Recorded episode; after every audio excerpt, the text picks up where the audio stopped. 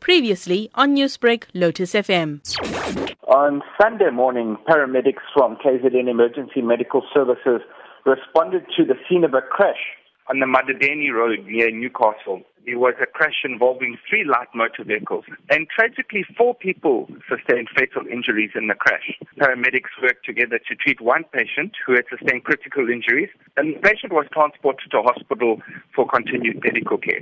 Is the cause of the accident known at this stage? The court is not known at this stage. Uh, the police have started a high level investigation to determine the circumstances resulting in the crash. Rob, you did mention that one person is being treated for the injuries. Where are they being treated? Do you have information on their current state? Mm, the patient was transported to one of the local health institutions for continued medical care. The reports indicate that the person had sustained critical injuries, which means life threatening so the patient was treated for these injuries and as far as I know is still currently recovering in hospital. Authorities have been in agreement that since the start of the lockdown on March the 27th, there have been reduced cases of accidents on the road. So that is slowly changing. What can you attribute this to?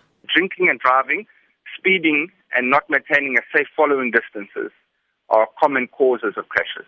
The roads have definitely been quieter with not as many vehicles on the roads due to the lockdown, which is understandable. However, sadly, we have still seen many serious crashes during this time. Sadly, many of these crashes resulting in several fatalities from just one crash scene. Some motorists have been away from the roads for about uh, three months. What's your caution to them if they've maybe forgotten the rules of the road? Um, I like to call them the laws of the road because rules make them sound like they can be broken. I think that's very important. We know, like I mentioned earlier, those three leading causes of crashes can all be attributed to human behavior or human fault or negligence.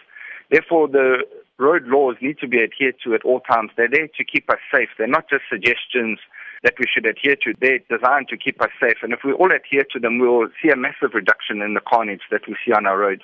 Newsbreak, Lotus FM, powered by SABC News.